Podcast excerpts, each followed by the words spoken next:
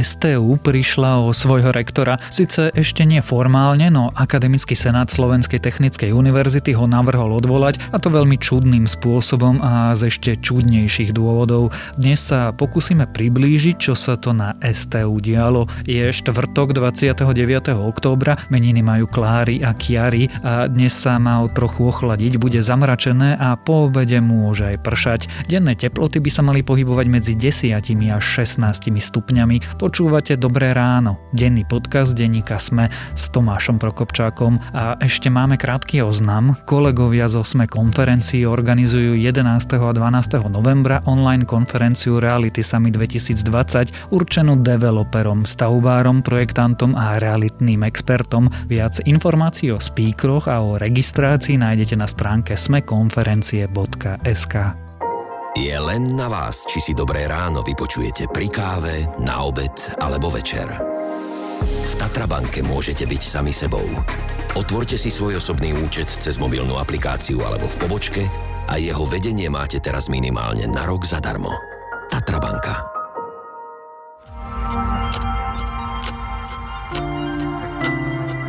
A začneme ako vždy krátkým prehľadom správ. Polícia včera od rána zasahovala v rámci akcie Výchrica na viacerých miestach v súvislosti s korupciou na bratislavských súdoch. Zadržali aj pritom vplyvného podnikateľa a právnika Zoroslava Kolára či ďalších sudcov. Sú medzi nimi aj bývalá podpredsednička Najvyššieho súdu Jarmila Urbancová, sudca Najvyššieho súdu Jozef Kolcun alebo sudkynia Katarína Bartalská. Lekári vyzvali vládu, aby ešte zvážila celoplošné testovanie. Prezident Slovenskej lekárskej komory Marian Kolár povedal, že lekári majú podozrenie, že rozhodnutie o plošnom testovaní nebolo odborné. Význam Kolár vidí skôr v pravidelnom testovaní v zdravotníckých zariadeniach, napríklad v domovoch sociálnych služieb, v potravinárstve či v strategických podnikoch. Vláda včera obmedzila pohyb ľudí bez testu do 8. novembra. Platiť bude od pondelka. Výnimkou by malo byť zakúpenie nevyhnutných potrieb, cesta do školy či do nemocnice. Polsku začal celoštátny štrajk proti zákazu interrupcií. Mnohí Poliaci včera nenastúpili do práce. Dôvodom je minulotýždňový verdikt súdu, ktorý výrazne sprísňuje legislatívu týkajúcu sa interrupcií. Polský ústavný súd rozhodol, že umelé prerušenie tehotenstva pre vývojové chyby plodu je protiústavné. Verdikt v podstate znamená, že v prevažne katolíckom Polsku budú interrupcie už takmer úplne zakázané. A ak vás tieto správy zaujali, viac nových nájdete na webe Denníka Sme. Priznám sa, že nič podobné si v moderných dejinách slovenských vysokých škôl nepamätám. V pondelok Akademický senát Slovenskej technickej univerzity navrhol za veľmi čudných okolností odvolať svojho rektora Miroslava Fikara. O jeho odvolaní ešte musia rozhodnúť minister školstva a prezidentka. Čo sa teda v pondelok dialo, prečo akademici odvolali svojho rektora a aké to bude mať dôsledky sa dnes výnimočne budem rozprávať so Zúzanou Kovačič-Hanzelovou, ktorá celú kauzu sleduje. Ako sa pozeráte na to, že nás nepustí ako verejnosť na odvolávanie rektora? Sú nejaké predpisy teraz, tak inde. Ja mám negatívny test čerstvý, pán Janiček, vy sa na to ako pozeráte?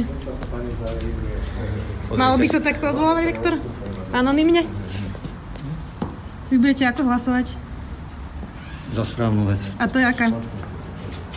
Však povedzte, veď to je legitimná otázka. Zuzka je pondelok, stojíš pred dverami STU. Prečo? Lebo má byť zasadnutie Akademického senátu z STU. E, ja už som teda dopredu vedela, že budú robiť všetko preto, aby som tam nemohla ísť. Takže som si prečítala nariadenie, v ktorom bolo, že musím mať čerstvý negatívny antigénový test. Um, takže som ráno išla na čerstvý antigénový test, ktorý bol našťastie negatívny.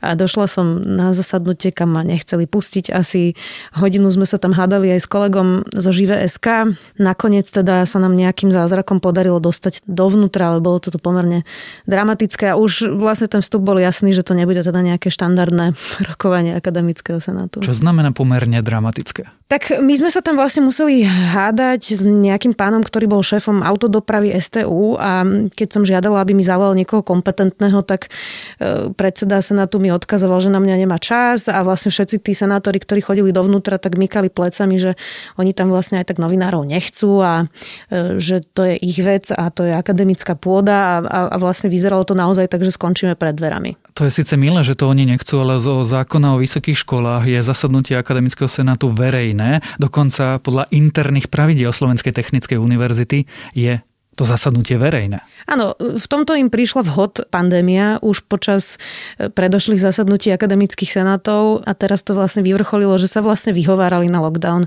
a vyhovárali sa na pandemickú situáciu a na bezpečnosť. E, a teda e, síce sú verejné, ale zamknuté boli dvere. A potom, keď sme sa vlastne dostali na balkón, tak senát si v zápäti na to odhlasoval, že nesmieme nahrávať, točiť ani fotiť, čo je tiež protizákonné, už to skonštatovala aj ombudsmanka ale teda odhlasoval si to Senát. Tá dokonca včera povedala, že konali v rozpore s ústavou.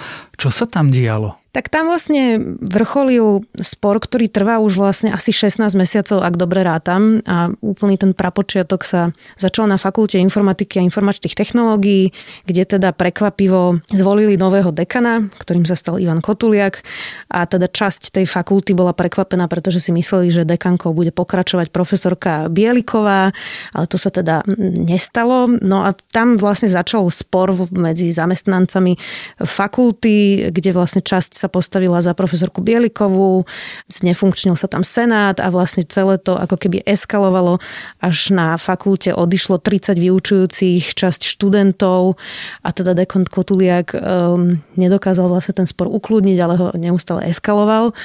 A tam sa to celé začalo. No a vlastne my sme tento spor mesiace sledovali, ono tie podrobnosti hovoriť nebudem, lebo by sme tu sedeli naozaj dve hodiny, ale rektor Fikár, ale aj správna rada STU sa snažili robiť mediátorov a teda snažili sa upokojiť ten konflikt vlastne na fakulte, aby sa nerozpadla, aby teda neodchádzali vyučujúci, ktorí sú kvalitní a teda najprv tak veľmi zmierlivo vystupovali mesiace, až potom pochopili, že vlastne tá situácia nie je riešiteľná inak ako odchodom dekana Kotuliaka a rektor Fikar teda podal návrh, aby odvolal akademický senát STU dekana Kotuliaka je to veľmi zaujímavé to bolo sledovať, pretože dekan Kotuliak napriek tomu, že nemal podporu na svojej fakulte, tak on, on má oveľa lepšie zmaknutú tú formálnu stránku, tú mocenskú stránku, ak to tak nazvem. A teda eh, evidentne si obiehal senátorov a nakoniec podporu vlastne v senáte získal a zostal. No a rektor vlastne, eh, senát mu vyčítal, že sa mal postaviť za legitimne zvoleného dekana a že, eh, že vlastne mu podkopával autoritu a že poškodil dobré meno STU a preto vlastne vyvrcholilo toto odvolávanie. Teraz hovorím o formálnych dôvodoch samozrejme. K tým formálnym výčitkam alebo dôvodom na odvolanie sa ešte vrátime, ale ty si bola na mieste. Ja som vlastne celú situáciu sledoval vďaka podpredsedovi parlamentu, ktorý robil stream ano. a dovnútra sa dostal len vďaka polícii? Áno, Juraj Šeliga si prečítal môj status na Facebooku a volal mi že čo sa to deje na tej STU, že videl, že, že čo som písala, vlastne som popisovala presne tú drámu aj pri tom našom vstupe a rozhodol sa prísť. No a oni mu neotvorili dvere, pretože tie boli zamknuté a rozhodli sa skrývať tak za rohom v takom kumbále a povedali, že to je teda akademická a politická pôda a že ho nepustia, na čo podpredseda parlamentu zavolal policiu a nakoniec sa teda rozhodli, že aby to nebola až taká dráma, tak ho pustili na balkón.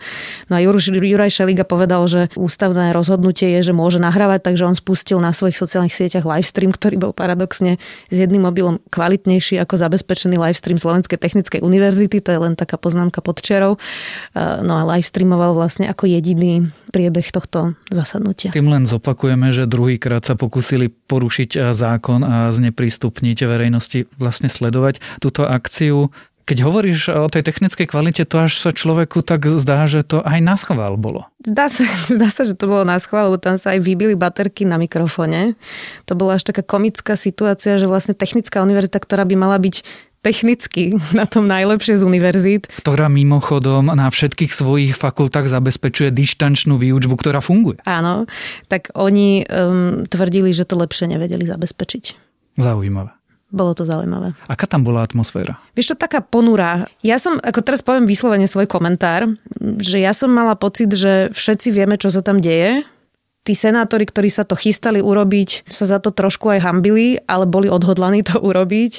A rektor Fikár, musím povedať, že bol osobne veľmi zronený a naozaj zlomený z toho, čo sa tam vlastne udialo. Čiže aj ten moment, keď vlastne vyhlásili tie výsledky toho odvolania, tak tam nenastalo nejaký pocit víťazstva. Tam ostal vo vzduchu iba také trápne ticho a blbý pocit. Keď hovoríš, že tí ľudia sa hambili za to, čo idú urobiť, prečo to spravili? No toto je to, čo mm, musím vysvetľovať veľa ľuďom, lebo keďže my to sledujeme už toľko mesiacov, tak e, máme pocit, že tomu rozumieme. Ja by som to nazvala takým sporom o zachovanie statusu quo, len aby sa nič nemenilo, aby všetko zostalo tak, ako je, versus nejaká progresivita. A teda už len to, že vlastne senátori mali pocit pri odvolávaní dekana Kotuliaka, že veď predsa tá samozpráva musí byť nedotknutelná a dekan musí byť nedotknutelný. Tam zaznievali vlastne také tie mentálne svety, že čo študenti majú čo rozprávať do toho, kto je dekanom a kto je učiteľom a, a že vlastne študenti sa majú učiť a, a, a byť ticho a nerozprávať vlastne vôbec do chodu fakulty a chodu univerzity.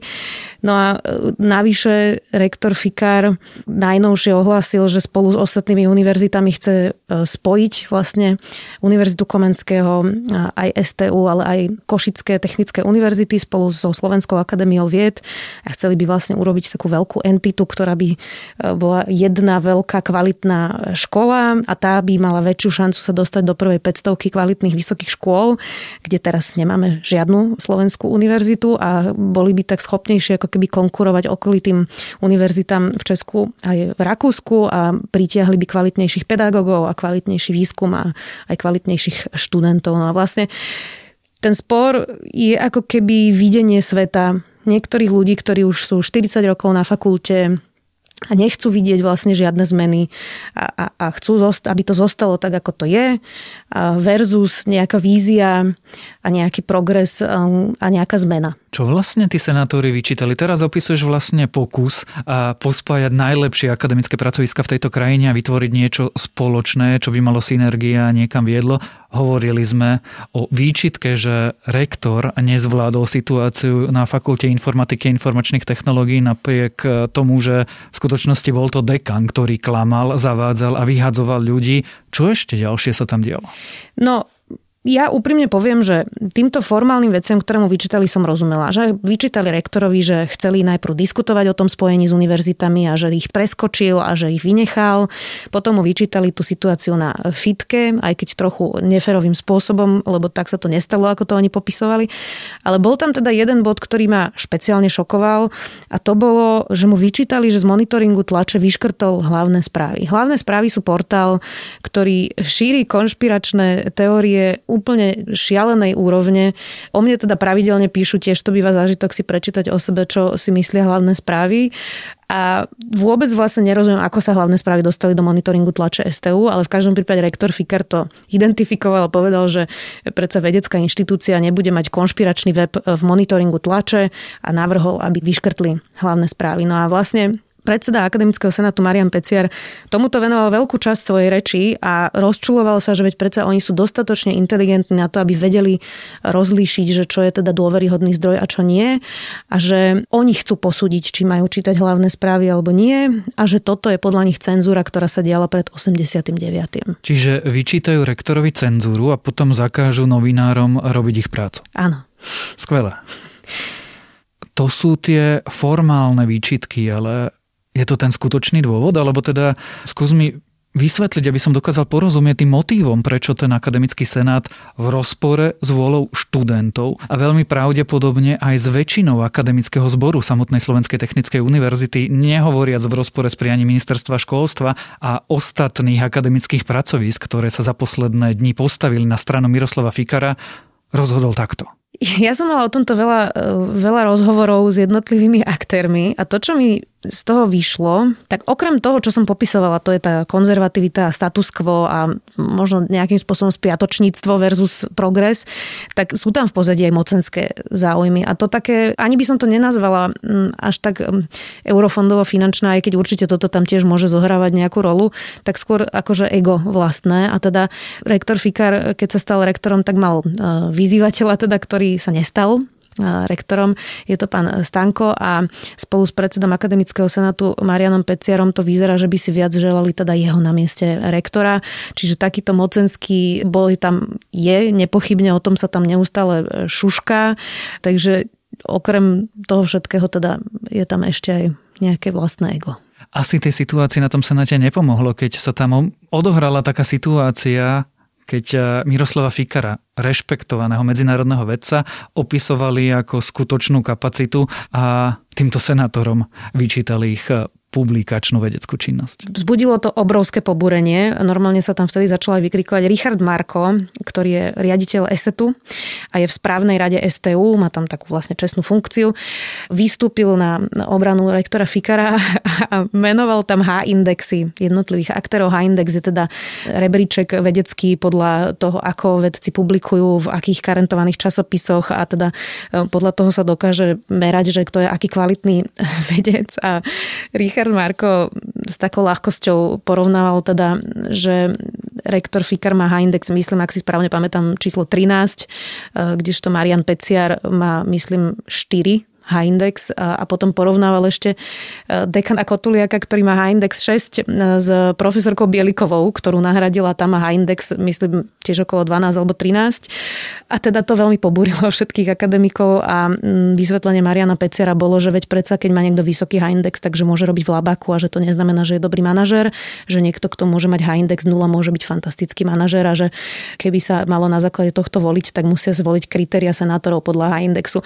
Na čo Richard Marko podľa mňa veľmi správne podotkol, že nie je to určite mantra toho, ale naznačuje to akúsi kvalitu vlastne vedeckú toho človeka a možno práve aj toho zmyšľania. Ja len pre posluchacký kontext Hindex 4 majú šikovnejší doktorandi.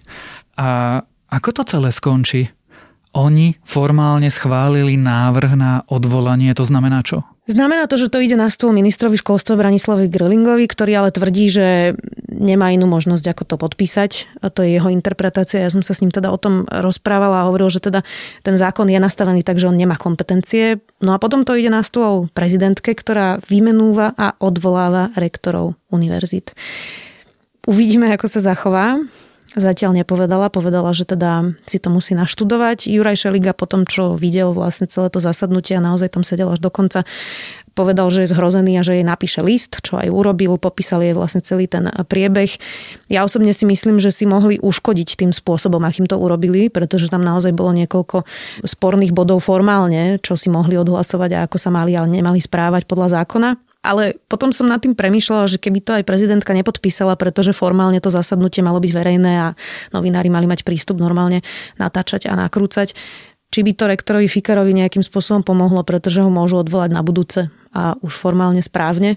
A ak nemá väčšinovú podporu v Senáte, asi to už nezachráni ani prezidentka. V skutočnosti teraz máme dve zlé situácie. Buď e, prezidentka neodvola rektora a tým flagrantným spôsobom, napriek tomu, že e, to odvolávanie bolo protizákonné podľa všetkého, poruší akademickú slobodu a nezávislosť, alebo prezidentka odvolá rektora a skončí šikovný človek. Čo to spraví so Slovenskou technickou univerzitou? Čo celá táto kauza robí s akademickým prostredím a STU ako takou?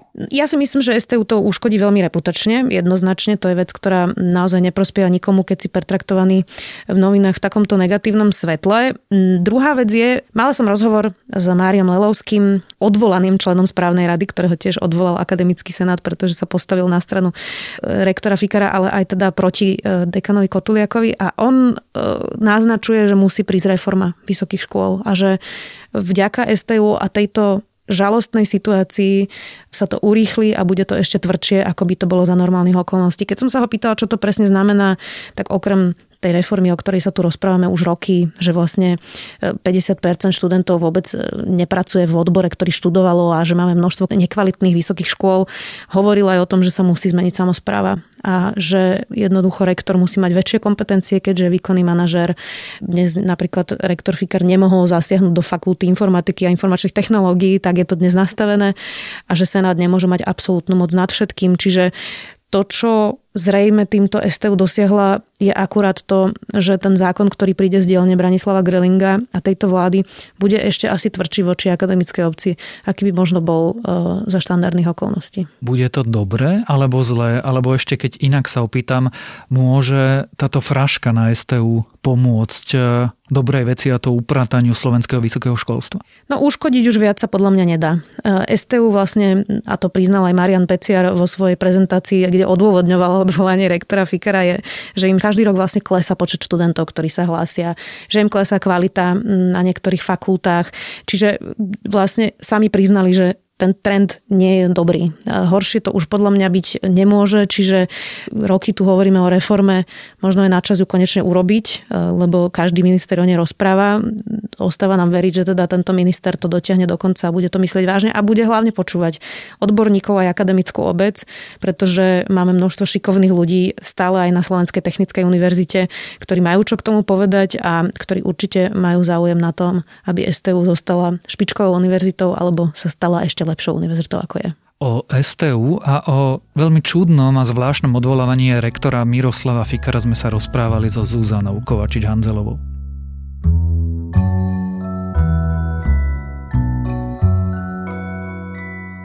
Moje dnešné odporúčanie je pomáhať, špeciálne v týchto čudných časoch, keď mnohí majú a ešte len budú mať problémy. Lenže kríza tá sa vždy najviac dotkne najslabších a najslabší medzi najslabšími sú deti z extrémne chudobného prostredia. Práve im sme sa v SME rozhodli pomôcť. Venujeme 10 eur z každého predaného celoročného digitálneho predplatného na projekt Omama, ktorý pomáha chudobným deťom dostať sa z tohto prostredia. Ak chcete podporiť nielen nezávislú nezávislú a kvalitnú žurnalistiku, alebo teda nás v dobrom ráne, ale tiež boj proti extrémnej chudobe detí, kúpte si ročné predplatné na adrese sme.sk lomka omama. Ešte raz sme.sk lomka omama.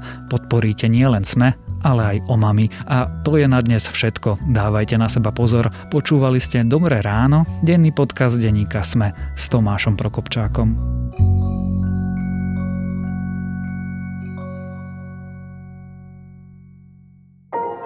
Len na vás, či si dobré ráno vypočujete pri káve, na obed alebo večer. V Tatrabanke môžete byť sami sebou. Otvorte si svoj osobný účet cez mobilnú aplikáciu alebo v pobočke a jeho vedenie máte teraz minimálne na rok zadarmo. Tatrabanka.